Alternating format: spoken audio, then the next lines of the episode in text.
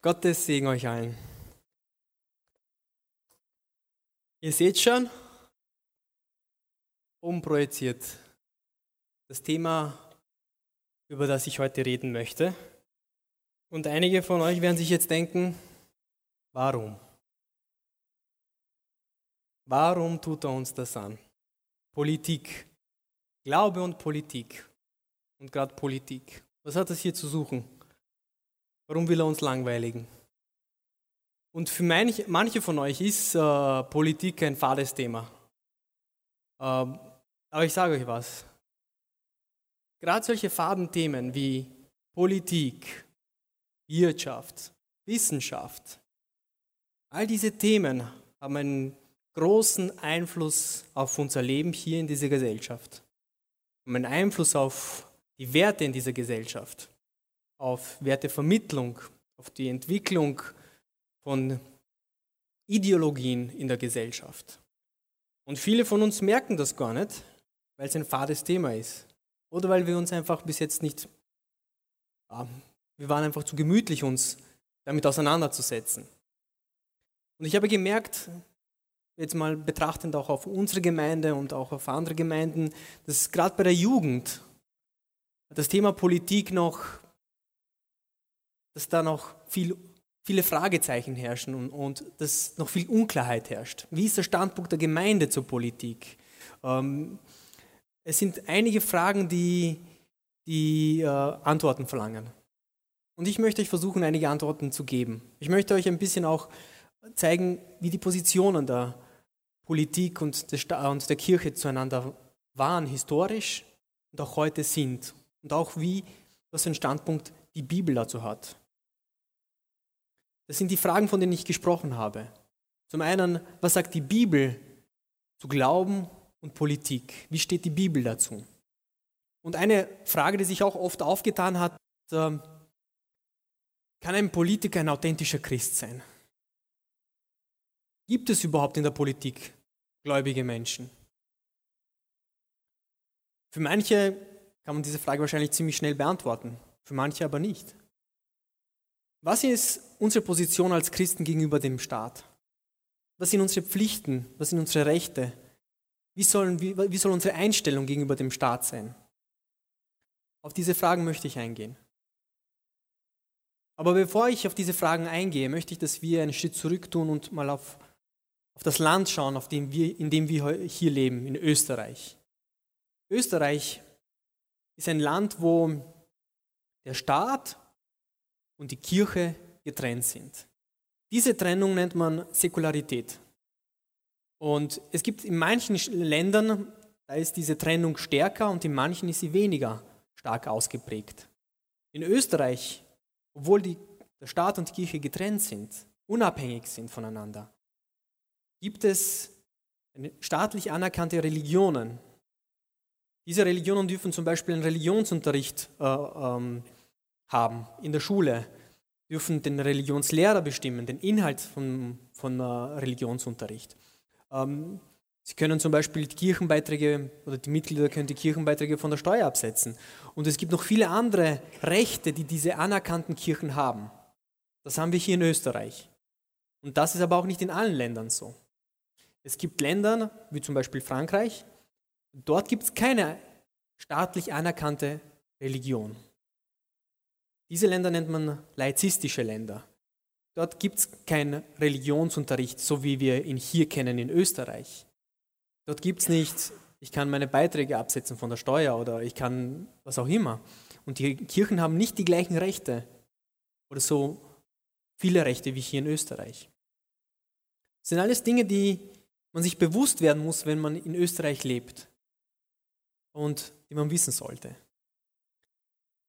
Was auch sehr interessant ist, ist das Verhältnis der Kirche, der gläubigen Menschen zum Staat, historisch, heute und auch auf unser Leben bezogen. Und das möchte ich jetzt mehr durchleuchten und möchte auch auf 4 Positionen eingehen, die die Kirche, und nicht nur die Kirche, sondern auch die gläubigen Menschen, die die Kirche bilden, in der Vergangenheit gehabt haben. Ich möchte gleich mit dem ersten Standpunkt beginnen. Politisierter Glaube. Hier, in dieser Form, hat die Kirche oder regiert die Kirche über den Staat. Ihr werdet euch denken, na wo ist denn sowas möglich? Heutzutage eher weniger. Aber in der Vergangenheit, ab dem 4., 5. Jahrhundert nach Christi, hat das Christentum sich so stark verbreitet und hat so viel Einfluss bekommen und hat Einfluss über den Staat genommen, über politische Themen.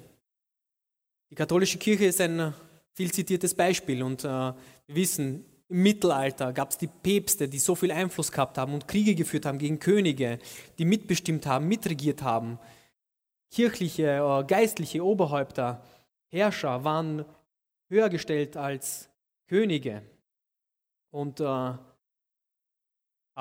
Kriege geführt. Es gibt auch so einen alten, also einen Ausdruck wie das Cäsaro-Papismus, Papismus. Das ist, weil der Papst war wie ein Cäsar schon. Er hatte so viel Macht. Aber diese Macht wurde auch ausgenutzt. Und diese Macht hat dazu geführt, dass die Kirche verweltlicht wurde. Dass die Kirche sich nicht mehr um das Seelenheil der Menschen gekümmert hat, sondern vielmehr um weltliche Themen. Was ist passiert? Der Glaube wurde Menschen aufgezwungen. Menschen, die nicht diese Religion annehmen wollten, die den Glauben nicht annehmen wollten, wurden verfolgt, wurden eingesperrt, wurden gefoltert, umgebracht. Denken wir an die Inquisition.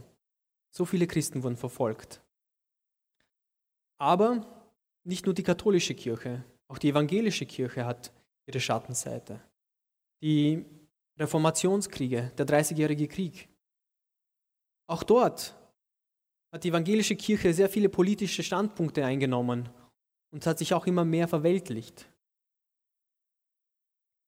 Diese Art der Macht, die die Kirche gehabt hat über den Staat, hat nicht funktioniert. Und heute, wenn wir auf Österreich blicken, ist das nicht mehr der Fall. Und das ist auch gut so. Das Wirken der Kirche muss ein anderes sein. Das Wirken der Kirche in der Gesellschaft und in der Politik muss nicht so sein, dass sie diktiert, sondern dass sie durch ihre Mitglieder, durch unsere Stimme, unsere Werte der Politik vermittelt. Dass die Politik versteht, was wollen diese Menschen und so handelt nach unserem Willen, weil wir in einer Demokratie leben. Und in dieser Demokratie haben wir Religionsfreiheit und freie Meinungsäußerung und das ist auch gut so. Es gibt Länder, wo die Kirche einen starken Einfluss hat, wie im Iran. Das nennt man Theokratie. Dort hat man nicht viele Möglichkeiten, einen anderen Glauben auszuleben. Dort hat man nicht die Möglichkeit, seine Stimme zu erheben und seine Werte zu vertreten, draußen in der Gesellschaft. Aber es geht auch umgekehrt. Das bringt mich zur zweiten Position und zur zweiten Haltung, die in der Vergangenheit bestanden hat und auch heute noch Bestand hat. Und zwar der verfolgte Glauben. Beim verfolgten Glauben ist die Herrschaft des Staates über den Christen. Das heißt, der Staat regiert, diktiert, sagt und gibt an, ohne Rücksicht auf seine Menschen, auf Religion, auf andere Weltanschauungen, auf andersdenkende und auf andersgläubige Menschen.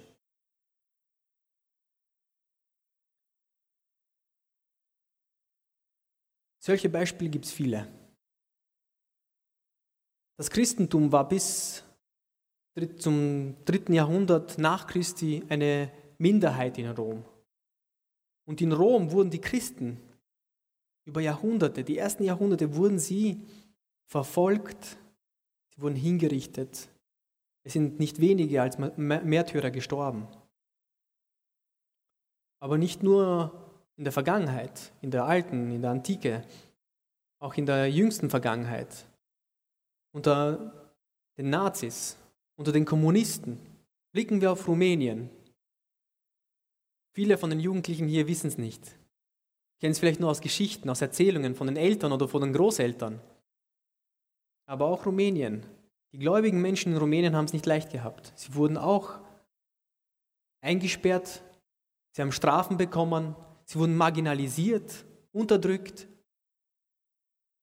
Viele von euch kennen vielleicht Richard Wurmbrand, der viele Bücher geschrieben hat und auch oft Zeugnis gegeben hat und erzählt hat, wie er wegen seinem Glauben eingesperrt wurde, viele Jahre lang und auch Folter erdulden musste.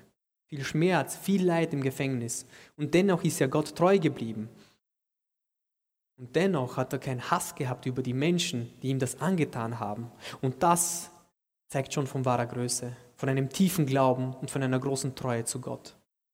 Auch heute haben wir noch, oder gibt es noch verfolgte Christen. In China gibt es eine große christliche Untergrundbewegung.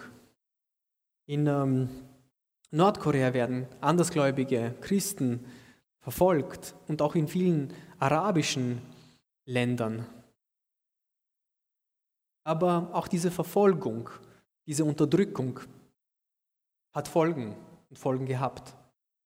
Viele Gläubige, und man sieht das auch bei uns in der Gemeinde, auch bei den Älteren, haben eine ablehnende Haltung gegenüber dem Staat, gegenüber der Regierung, eben weil sie in der Vergangenheit diese Erfahrungen machen mussten, dass der Staat sie unterdrückt hat, dass der Staat sie verfolgt hat.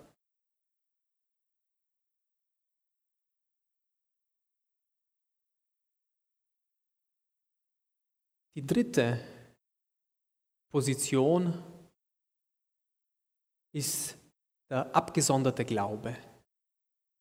Das ist die Distanz der Christen zum Staat und Politik. Das ist dort, wo die Christen beginnen, sich zu isolieren. Das ist eine Grundeinstellung, die man hat. Und diese Grundeinstellung findet man auch sehr häufig bei Gläubigen. Die sagen,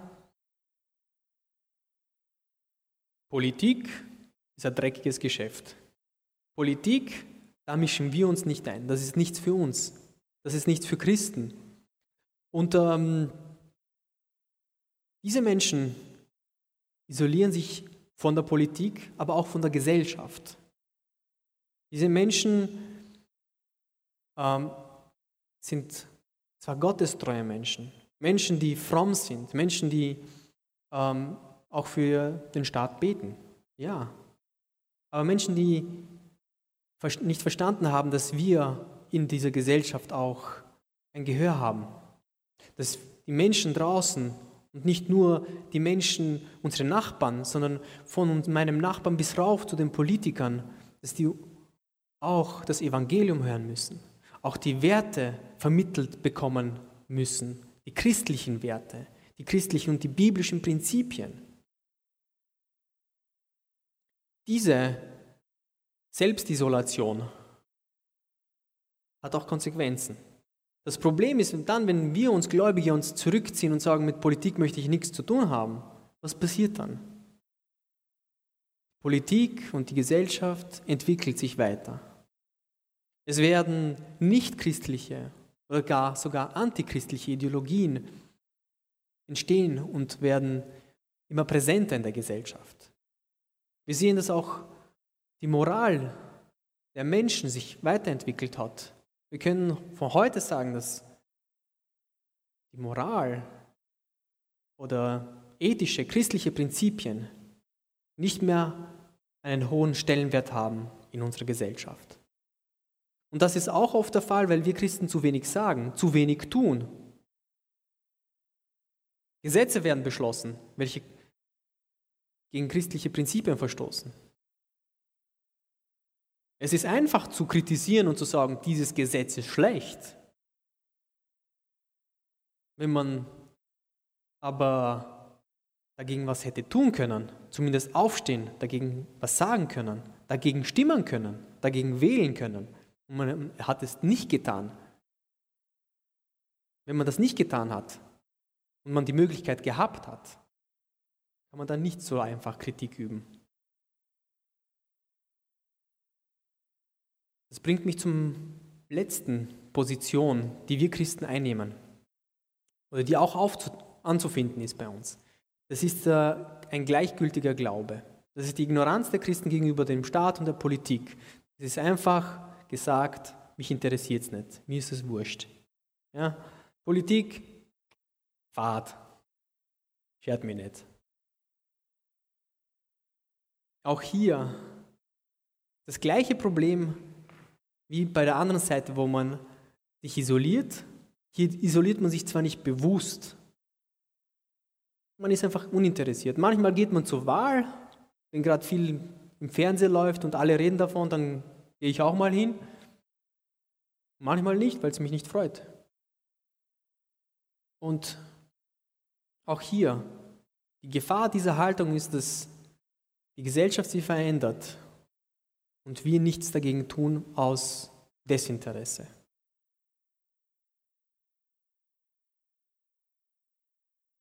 Wir haben hier 4 Positionen, die ich aufgezählt habe. 2 sehr extreme Positionen. Eine extreme, wo die Kirche früher diktiert hat und quasi regiert hat. Wir haben eine Position, wo der Staat absolut ohne Einfluss der Kirche oder der Religion oder von gläubigen Menschen diktiert hat und regiert hat. Keines der beiden war eine gute. Wir haben 2 weitere Positionen, wo die Christen sich zurückgezogen haben. Zum einen Selbstisolation, wo sie nichts mit der Politik zu tun haben wollen. Und der letzte Punkt oder Position, die Christen auch einnehmen, ist oft diese Gleichgültigkeit. Und all das hat Konsequenzen. Und ich zeige euch das auf. Und wenn sich einer oder der eine oder andere von euch hier wiederfindet, dann würde ich beginnen, mir Gedanken zu machen. Schauen wir aber, was sagt die Bibel zum Glauben und zur Politik. Und lasst uns hier lesen aus Römer Kapitel 13, möchte ich die ersten 7 Verse vorlesen.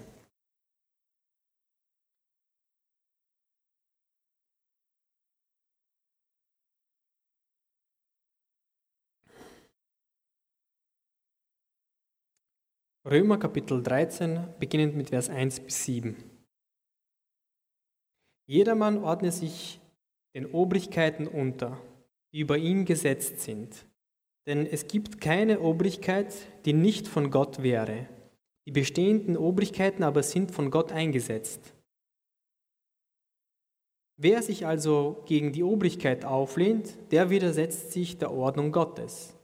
Die sich aber widersetzen, ziehen sich selbst die Verurteilung zu. Denn die Herrscher sind nicht wegen guter Werke zu fürchten, sondern wegen böser. Wenn du dich also der Obrigkeit nicht fürchten willst, so tue das Gute, dann wirst du Lob von ihr empfangen. Denn sie ist Gottes Dienerin, zu deinem Besten. Tust du aber Böses, so fürchte dich, denn sie trägt das Schwert nicht umsonst. Gottes Dienerin ist sie, eine Rächerin zum Zorngericht, an dem der Böses tut. Darum ist es notwendig, sich unterzuordnen, nicht allein um des Zorngerichts, sondern auch um des Gewissens willen. Deshalb zahlt ihr auch Steuern, denn sie sind Gottes Diener, die eben dazu beständig tätig sind. So gebt nun jedermann, was ihr schuldig seid. Steuer, dem die Steuer, Zoll, dem der Zoll, Furcht, dem die Furcht, Ehre, dem die Ehre gebührt. So. Wir haben hier eine klare Botschaft und eine klare Stellung. Die Bibel sagt uns in dieser Textpassage, dass wir uns der Obrigkeit unterordnen sollen. Das heißt, dass wir uns der Regierung, uns der Regierung unterordnen müssen, auf die Regierung hören müssen. Und was weiter sehr interessant ist, steht, wer sich der Obrigkeit widersetzt, der widerstrebt Gottes Anordnung. Mit anderen Worten, die Regierung ist von Gott zugelassen. Diese Regierung, die da ist von Gott zugelassen. Und diese Regierung handelt im Regelfall, sage ich mal, zum Wohle der Menschen. Nicht immer. Aber jetzt, in dem Land, wo wir leben, erkennen wir schon, dass wenn die Regierung etwas beschließt oder wenn die Regierung etwas sagt, handelt sie zum Wohle der Menschen. Nicht immer im Interesse von gläubigen Menschen, aber sie handelt zum Wohle der Menschen. Und wer sich der Obrigkeit widersetzt, der widerstrebt Gottes Anordnung. Wenn die Regierung sagt, wir müssen Mundschutz tragen, taugt man nicht. Muss ich aber. Ja? Und was noch? Sie ist Gottes Dienerin und dir zu gut. Ja, wie schon gesagt, die Regierung dient den Menschen und dient zum Wohle der Menschen. Daher ist die Quintessenz aus diesem Text, dass wir verstehen müssen, dass wir uns der Regierung unterordnen müssen. Und ich habe es oft erlebt und auch gemerkt, es gibt Menschen. Wenn die Regierung etwas sagt, wir müssen was machen, ihr müsst das machen, dann gibt es eine aufhaltende, so eine ablehnende Haltung. Dann gibt es dieses Misstrauen. Die Regierung will unser Böses. Man will uns unserer Freiheit berauben. Als zum Beispiel diese Corona-Krise ausgebrochen ist, hat man gesagt, Versammlungen in Kirchen sind nicht mehr erlaubt. Versammlungen in Restaurants sind nicht mehr erlaubt. Veranstaltungen sind nicht mehr erlaubt. Und manche haben sich sofort gedacht, man will uns unserer Freiheit berauben. Man will nicht mehr, dass wir Gläubige uns treffen. Die nehmen es persönlich. Aber nicht immer ist das der Fall. Hier ist es wichtig, dass wir vernünftig auf Maßnahmen blicken, die die Regierung oder der Staat macht. Ich nehme das nur als Beispiel jetzt, weil mir das schon einige Male untergekommen ist, dass diese ablehnende Haltung allgemein immer gegen die Regierung da ist. Und ablehnend müssen wir gegenüber Sünde sein. Ablehnend müssen wir dann sein, wenn die Regierung uns anstiftet, uns etwas Sündiges zu tun. Wenn sie Gesetze beschließt, die gegen unsere Prinzipien verstoßen, dann müssen wir ablehnend sein.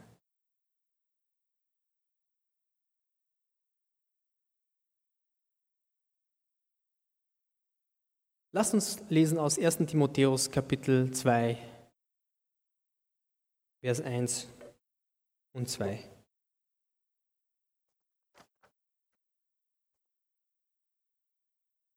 So ermahne ich nun, dass man vor allem Dinge tue Bitte, Gebet, Fürbitte und Danksagung für alle Menschen, für alle Könige und alle Obrigkeit, damit wir ein ruhiges und stilles Leben führen können in aller Frömmigkeit und Ehrbarkeit.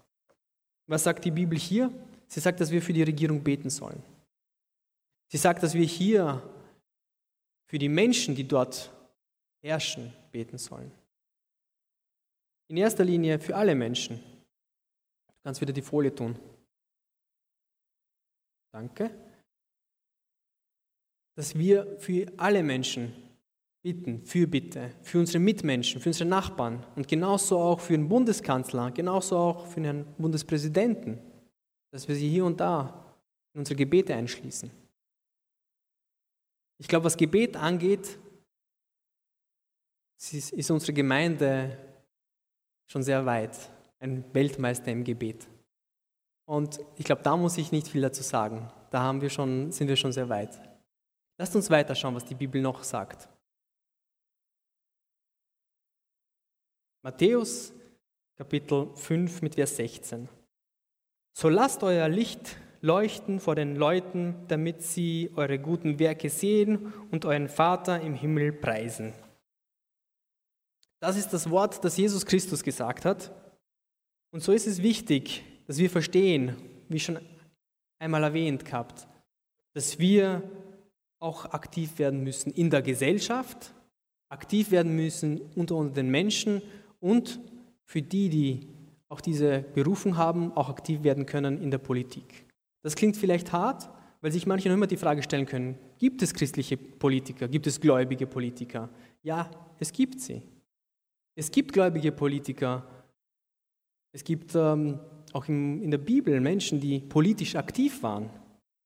Wenn wir auf Josef blicken, die Geschichte von Josef wurde bei der letzten Predigt erwähnt, von Winnie. Josef war im Ägyptenland. Was hat er gemacht? Er war die Nummer 1 nach dem Pharao. Er war eine wichtige, große Persönlichkeit im Ägyptenland. Er hat dort regiert. Er war politisch aktiv. Aber dennoch war er ein gottestreuer Mensch. Und Gott hat ihn geliebt. Ja, es gibt noch andere Beispiele aus der Bibel. Mose, Josua, die Richter, die Könige aus Israel und. Das zeigt uns, dass sehr wohl es auch gläubige Politiker geben kann. In Jeremia Kapitel 29 mit 7 steht, suchet das Stadtbestes, dahin ich euch habe wegführen lassen. Dort wird Bezug genommen, dass ihr sucht und schaut, dass die Stadt und das Land, wo ihr lebt, dass es den Menschen dort gut geht. Erstens, Seelenheil, dass sie den Heil haben. Zweitens, dass ihr schaut, dass ihr den Mitmenschen helft. Hilfe mit Geben, Spenden, das ist nicht nur eine christliche Eigenschaft. Das ist auch etwas, was wir in der Gesellschaft oder was die Gesellschaft auch macht und auch in der Politik, wo wir auch immer wieder sehen, das passiert. Unser Auftrag ist es, sichtbar zu sein. Wir müssen verstehen, dass wir hier in einem Land leben, wo wir Meinungsfreiheit haben, Religionsfreiheit haben, wo wir zur Wahl gehen können, wo wir Rechte und Pflichten haben. Es gibt ein Land, wo auch christliche Werte noch vertreten sind. In Österreich sehen wir noch, dass es christliche Werte gibt. Und auch wenn diese christlichen Werte abnehmen, gibt es sie noch.